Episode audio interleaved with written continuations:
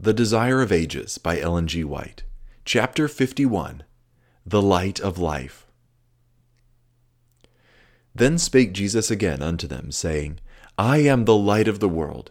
He that followeth me shall not walk in darkness, but shall have the light of life. When he spoke these words, Jesus was in the court of the temple, specially connected with the services of the Feast of Tabernacles. In the center of this court rose two lofty standards, supporting lampstands of great size. After the evening sacrifice, all the lamps were kindled, shedding their light over Jerusalem. This ceremony was in commemoration of the pillar of light that guided Israel in the desert, and was also regarded as pointing to the coming of the Messiah. At evening, when the lamps were lighted, the court was a scene of great rejoicing. Gray haired men, the priests of the temple, and the rulers of the people, united in the festive dances to the sound of instrumental music and the chants of the Levites. In the illumination of Jerusalem, the people expressed their hope of the Messiah's coming to shed his light upon Israel. But to Jesus, the scene had a wider meaning.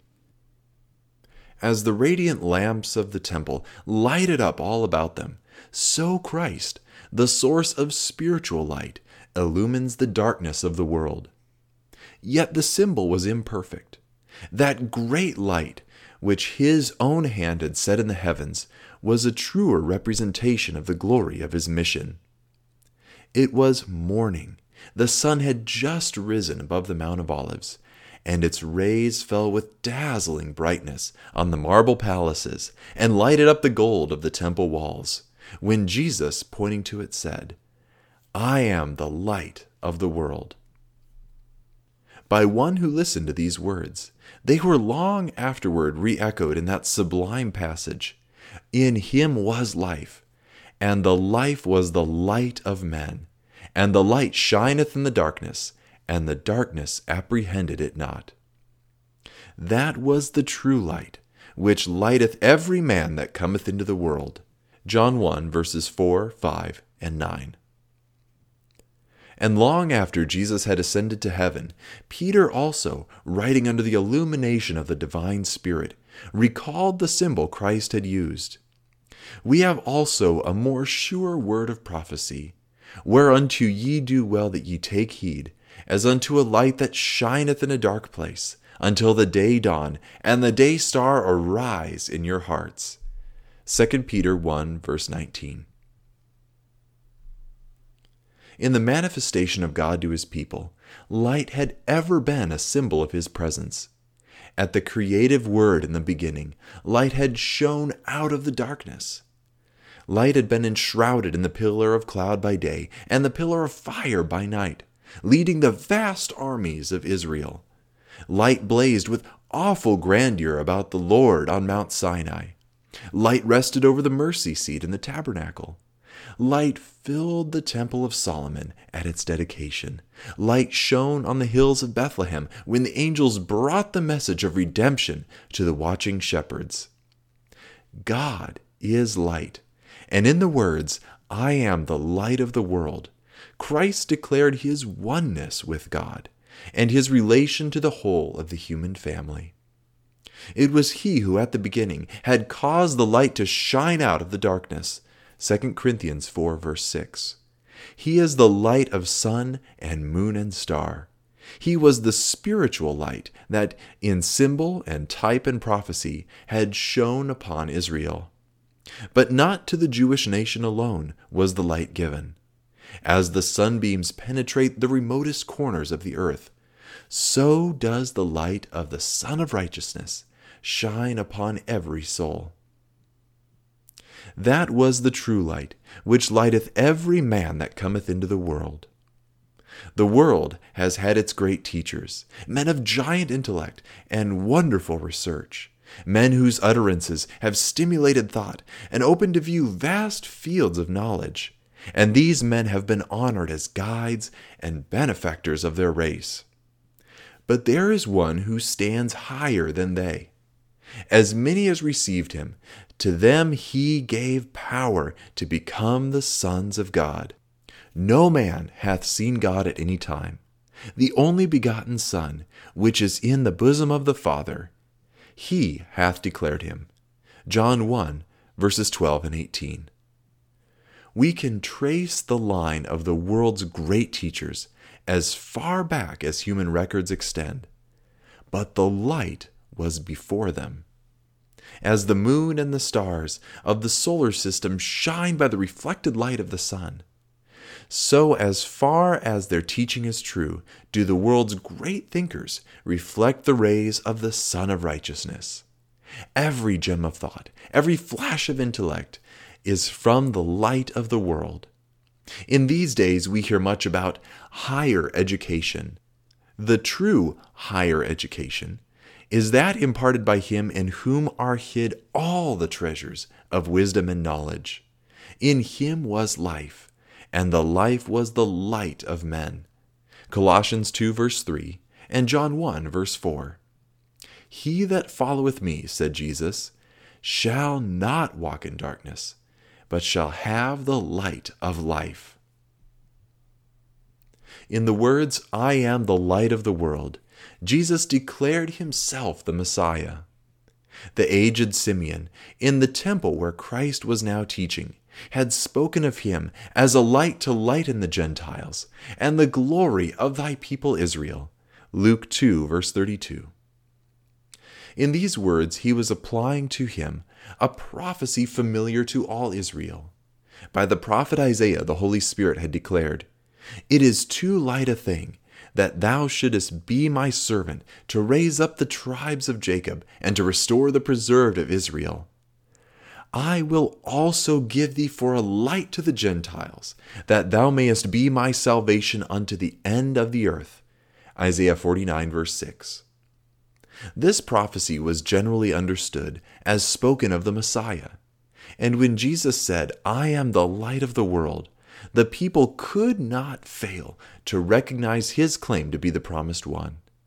To the Pharisees and rulers, this claim seemed an arrogant assumption that a man like themselves should make such pretensions they could not tolerate. Seeming to ignore his words, they demanded, Who art thou? They were bent upon forcing him to declare himself the Christ. His appearance and his work were so at variance with the expectations of the people that, as his wily enemies believed, a direct announcement of himself as the Messiah would cause him to be rejected as an impostor. But to their question, Who art thou?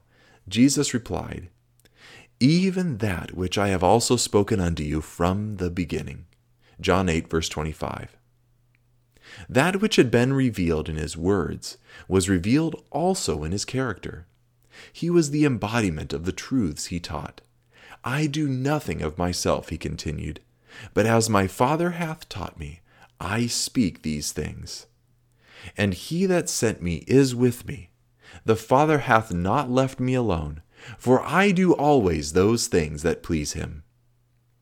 He did not attempt to prove his messianic claim, but showed his unity with God.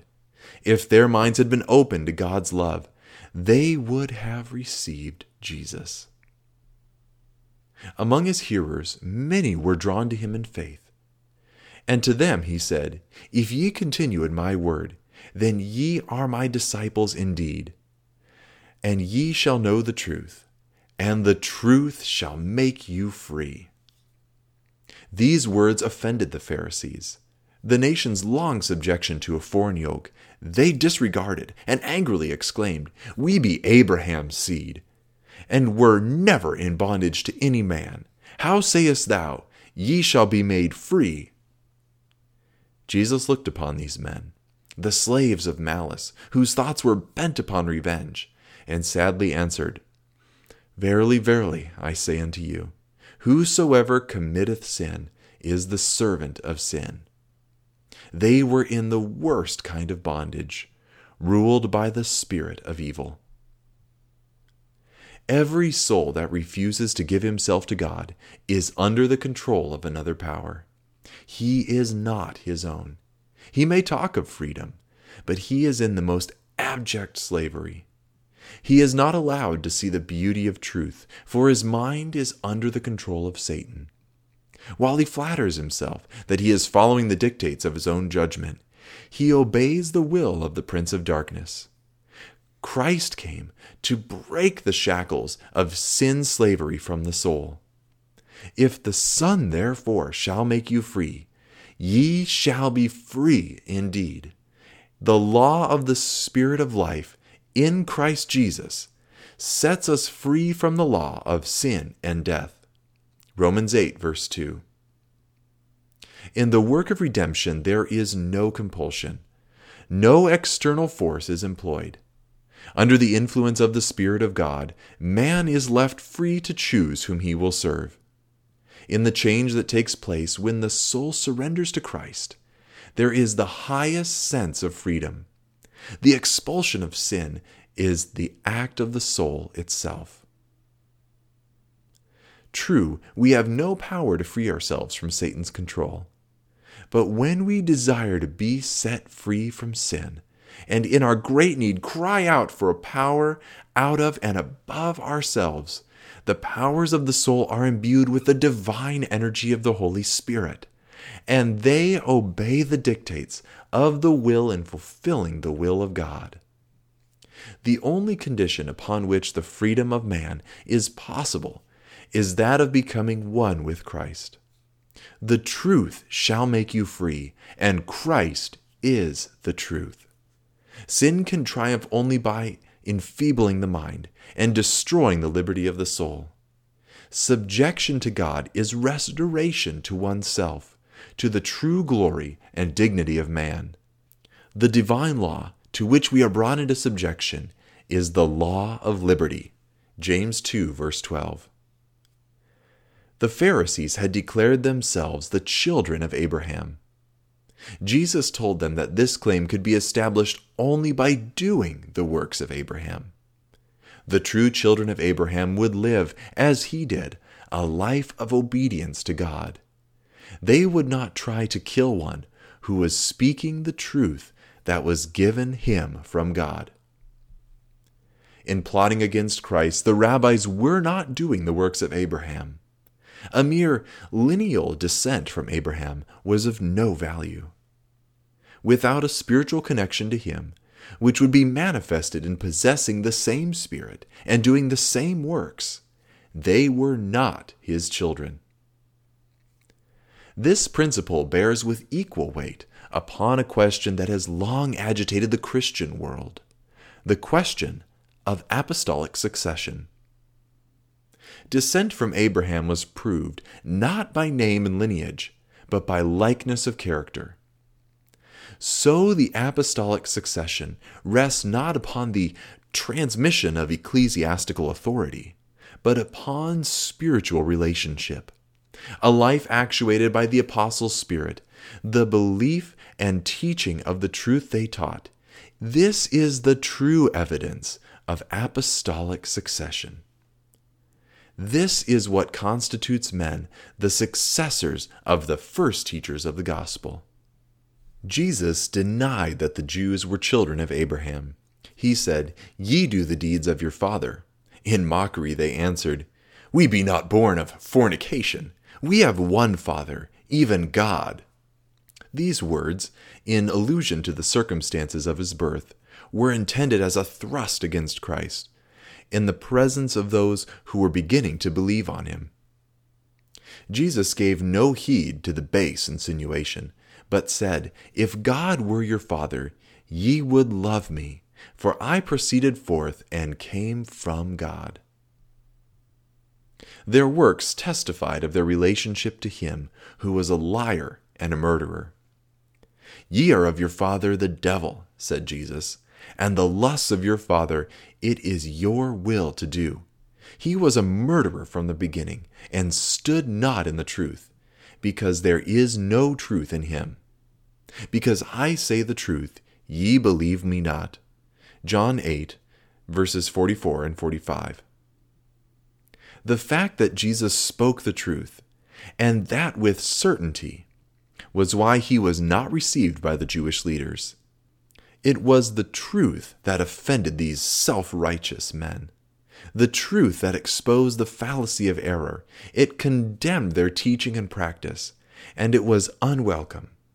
They would rather close their eyes to the truth than humble themselves to confess that they had been in error. They did not love the truth. They did not desire it, even though it was truth. Which of you convicteth me of sin? And if I say the truth, why do ye not believe me? Day by day, for three years, his enemies had been following Christ, trying to find some stain in his character. Satan and all the confederacy of evil had been seeking to overcome him, but they had found nothing in him by which to gain an advantage. Even the devils were forced to confess, Thou art the Holy One of God. Mark 1, verse 24. Jesus lived the law in the sight of heaven, in the sight of unfallen worlds, and in the sight of sinful men. Before angels, men, and demons, he had spoken unchallenged words that from any other lips would have been blasphemy. I do always those things that please him. The fact that, although they could find no sin in Christ, the Jews would not receive him, proved that they themselves had no connection with God. They did not recognize his voice in the message of his Son. They thought themselves passing judgment on Christ, but in rejecting him, they were pronouncing sentence upon themselves. He that is of God, said Jesus, heareth God's words. Ye therefore hear them not, because ye are not of God. The lesson is true for all time. Many a man who delights to quibble, to criticize, seeking for something to question in the Word of God, thinks that he is thereby giving evidence of independence of thought and mental acuteness. He supposes that he is sitting in judgment on the Bible, when in truth he is judging himself. He makes it manifest that he is incapable of appreciating truths that originate in heaven and that compass eternity. In presence of the great mountain of God's righteousness, his spirit is not awed. He busies himself with hunting for sticks and straws, and in this betrays a narrow and earthly nature, a heart that is fast losing its capacity to appreciate God. He whose heart has responded to the divine touch will be seeking for that which will increase his knowledge of God and will refine and elevate the character.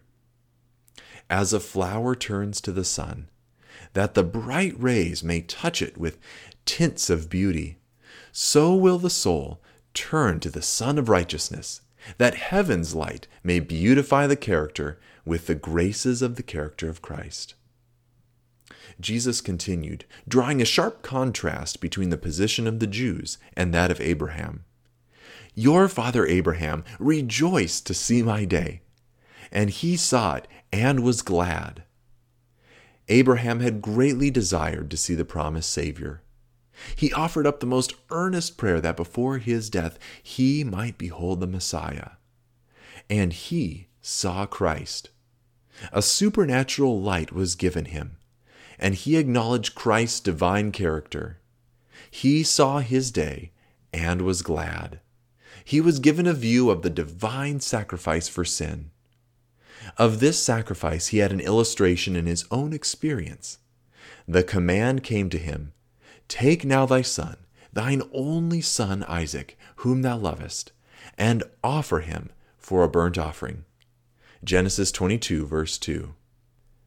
Upon the altar of sacrifice he laid the son of promise, the son in whom his hopes were centered.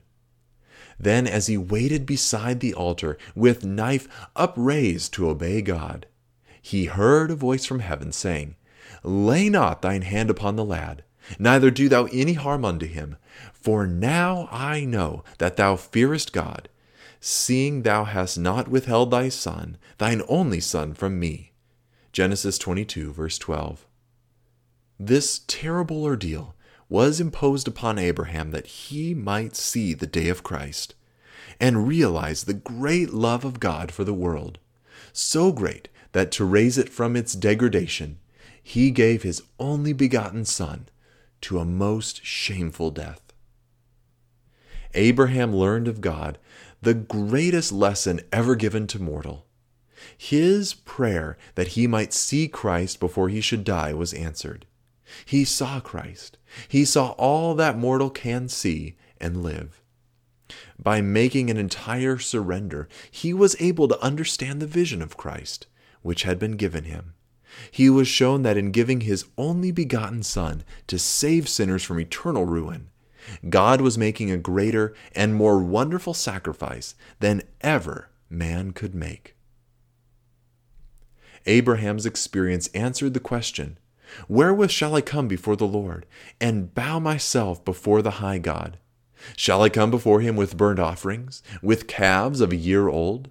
Will the Lord be pleased with thousands of rams, or ten thousands of rivers of oil? Shall I bring my firstborn for my transgression, the fruit of my body for the sin of my soul? Micah 6, verses 6 and 7. In the words of Abraham, My son, God will provide himself a lamb for a burnt offering. Genesis 22, verse 8. And in God's provision of a sacrifice instead of Isaac, it was declared that no man could make expiation for himself. The pagan system of sacrifice was wholly unacceptable to God. No father was to offer up his son or his daughter for a sin offering. The Son of God alone can bear the guilt of the world. Through his own suffering, Abraham was enabled to behold the Savior's mission of sacrifice. But Israel would not understand that which was so unwelcome to their proud hearts. Christ's words concerning Abraham conveyed to his hearers no deep significance. The Pharisees saw in them only fresh ground for cavilling. They retorted with a sneer, as if they would prove Jesus to be a madman. Thou art not yet fifty years old, and hast thou seen Abraham? With solemn dignity, Jesus answered, Verily, verily, I say unto you, before Abraham was, I am. Silence fell upon the vast assembly. The name of God, given to Moses to express the idea of the eternal presence, had been claimed as his own by this Galilean rabbi. He had announced himself to be the self existent one who had been promised to Israel, whose going forths have been from old, from the days of eternity. Micah 5, verse 2. Again, the priests and rabbis cried out against Jesus as a blasphemer. His claim to be one with God had before stirred them to take his life. And a few months later they plainly declared, For a good work we stone thee not, but for blasphemy, and because that thou, being a man, makest thyself God. John 10, verse 33. Because he was, and avowed himself to be, the Son of God, they were bent on destroying him. Now many of the people, siding with the priests and rabbis, took up stones to cast at him. But Jesus hid himself and went out of the temple, going through the midst of them, and so passed by. The light was shining in darkness, but the darkness apprehended it not. John 1, verse 5. As Jesus passed by, he saw a man which was blind from birth. And his disciples asked him, saying, Master, who did sin, this man or his parents, that he was born blind? Jesus answered, Neither hath this man sinned, nor his parents, but that the works of God should be made manifest in him.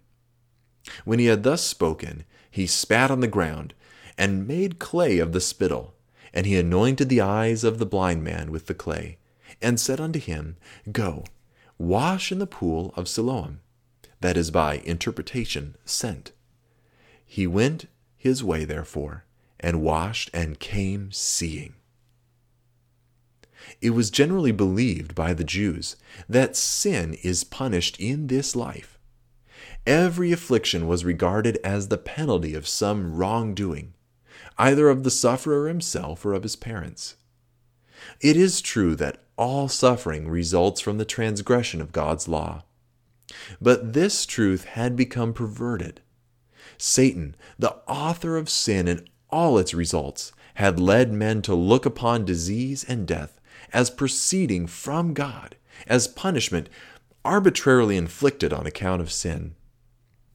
Hence, one upon whom some great affliction or calamity had fallen had the additional burden of being regarded as a great sinner. Thus the way was prepared for the Jews to reject Jesus. He who hath borne our griefs and carried our sorrows was looked upon by the Jews as stricken, smitten of God, and afflicted, and they hid their faces from him. Isaiah 53, verses 4 and 3. God had given a lesson designed to prevent this. The history of Job had shown that suffering is inflicted by Satan and is overruled by God for purposes of mercy. But Israel did not understand the lesson. The same error for which God had reproved the friends of Job was repeated by the Jews in their rejection of Christ. The belief of the Jews in regard to the relation of sin and suffering was held by Christ's disciples. While Jesus corrected their error, he did not explain the cause of man's affliction, but told them what would be the result. Because of it, the works of God would be made manifest. As long as I am in the world, he said, I am the light of the world. Then, having anointed the eyes of the blind man, he sent him to wash in the pool of Siloam, and the man's sight was restored. Thus, Jesus answered the question of the disciples in a practical way, as he usually answered questions put to him from curiosity.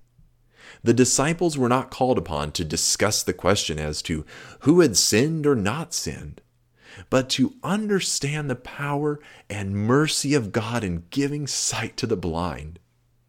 It was evident that there was no healing virtue in the clay, or in the pool wherein the man was sent to wash but that the virtue was in Christ. The Pharisees could not but be astonished at the cure, yet they were more than ever filled with hatred, for the miracle had been performed on the Sabbath day. The neighbors of the young man, and those who knew him from before in his blindness, said, Is this not he which sat and begged? They looked upon him with doubt, for his eyes were opened, his countenance was changed and brightened, and he appeared like another man. From one to another the question passed. Some said, This is he. Others, uh, He is like him. But he who had received the great blessing settled the question by saying, I am he. Then he told them of Jesus, and by what means he had been healed. And they inquired, Where is he? He said, I know not. Then they brought him before a council of the Pharisees. Again the man was asked how he had received his sight. He said unto them, He put clay upon mine eyes, and I washed and do see. Therefore, said some of the Pharisees, This man is not of God, because he keepeth not the Sabbath day. The Pharisees hoped to make Jesus out to be a sinner, and therefore not the Messiah. They knew not that it was he who had made the Sabbath and knew all its obligation who had healed the blind man. They appeared wonderfully zealous for the observance of the Sabbath, yet were planning murder on that very day. But many were greatly moved at hearing of this miracle, and were convicted that he who had opened the eyes of the blind was more than a common man in answer to the charge that Jesus was a sinner because he kept not the Sabbath day, they said, How can a man that is a sinner do such miracles? Again the rabbis appealed to the blind man. What sayest thou of him? That he hath opened thine eyes. He said, He is a prophet. The Pharisees then asserted that he had not been born blind and received his sight. They called for his parents and asked them, saying, Is this your son, who ye say was born blind? There was the man himself, declaring that he had been blind and had had his sight restored. But the Pharisees would rather deny the evidence of their own senses than admit that they were in error. So powerful is prejudice, so distorting is Pharisaical righteousness. The Pharisees had one hope left, and that was to intimidate the man's parents. With apparent sincerity, they asked, How then doth he now see?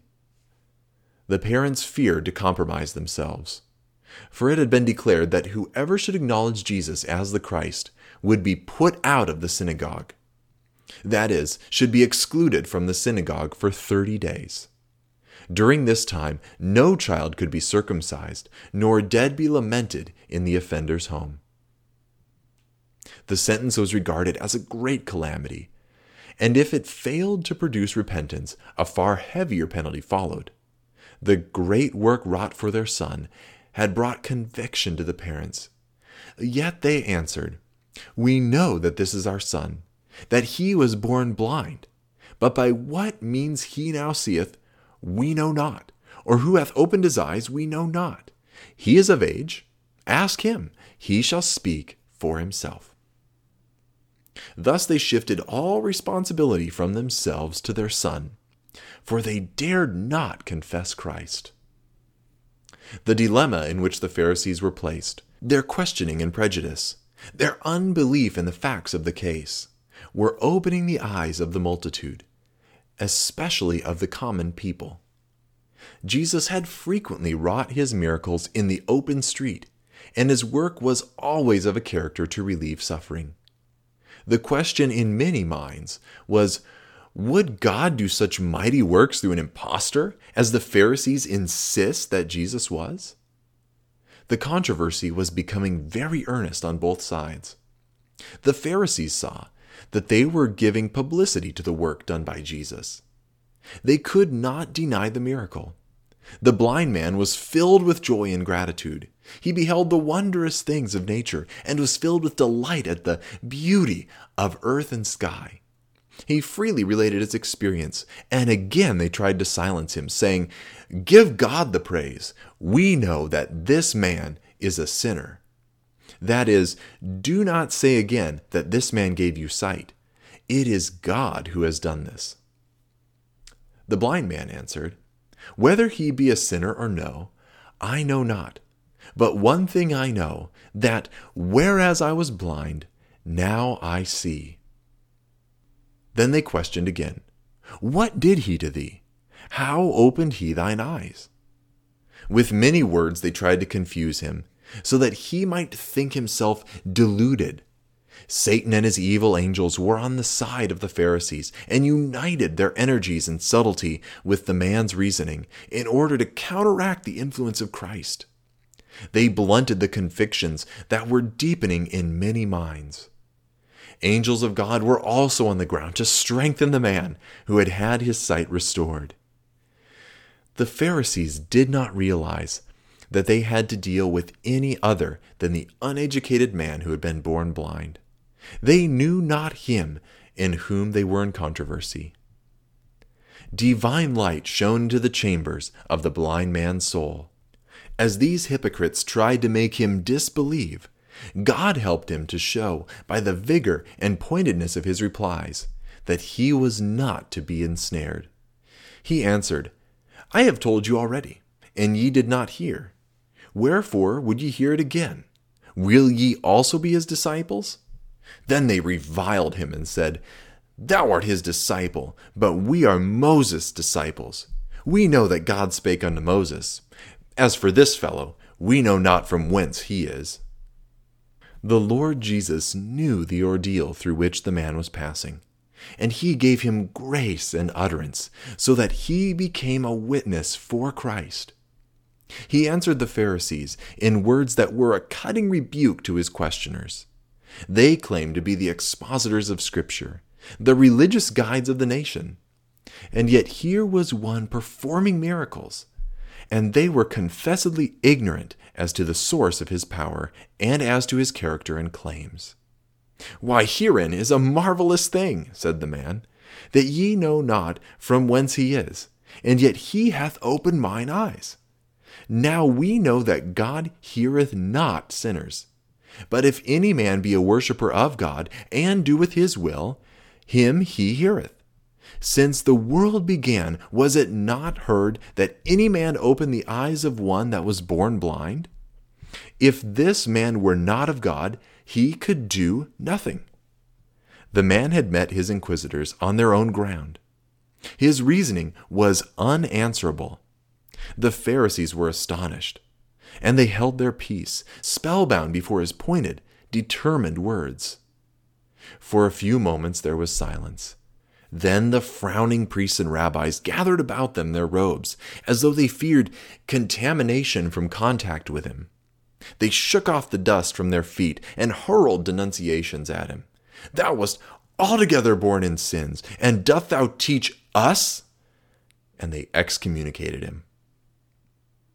Jesus heard what had been done, and finding him soon after, he said, Dost thou believe in the Son of God? For the first time, the blind man looked upon the face of his restorer. Before the council, he had seen his parents troubled and perplexed. He had looked upon the frowning faces of the rabbis. Now his eyes rested upon the loving, peaceful countenance of Jesus. Already, at great cost to himself, he had acknowledged him as a delegate of divine power. Now a higher revelation was granted him. To the Saviour's question, Dost thou believe on the Son of God? The blind man replied by asking, Who is he, Lord, that I might believe on him? And Jesus said, Thou hast both seen him, and it is he that talketh with thee. The man cast himself at the Saviour's feet in worship. Not only had his natural sight been restored, but the eyes of his understanding had been opened. Christ had been revealed to his soul, and he received him as the sent of God. A group of Pharisees had gathered near, and the sight of them brought to the mind of Jesus the contrast ever manifest in the effect of his words and works. He said, For judgment I am come into this world, that they which see not might see, and that they which see might be made blind. Christ had come to open the blind eyes, to give light to them that sit in darkness, he had declared himself to be the light of the world, and the miracle just performed was an attestation to his mission. The people who beheld the Savior at his advent were favored with a fuller manifestation of the divine presence than the world had ever enjoyed before. The knowledge of God was revealed more perfectly. But in this very revelation, judgment was passing upon men. Their character was tested, their destiny determined. The manifestation of divine power that had given to the blind man both natural and spiritual sight had left the Pharisees in yet deeper darkness. Some of his hearers, feeling that Christ's words applied to them, inquired, Are we blind also? Jesus answered, If ye were blind, ye should have no sin. If God had made it impossible for you to see the truth, your ignorance would involve no guilt. But now ye say, We see. You believe yourselves able to see, and reject the means through which you alone could receive sight. To all who realized their need, Christ came with infinite help. But the Pharisees would confess no need. They refused to come to Christ, and hence they were left in blindness, a blindness for which they were themselves guilty. Jesus said, Your sin remaineth.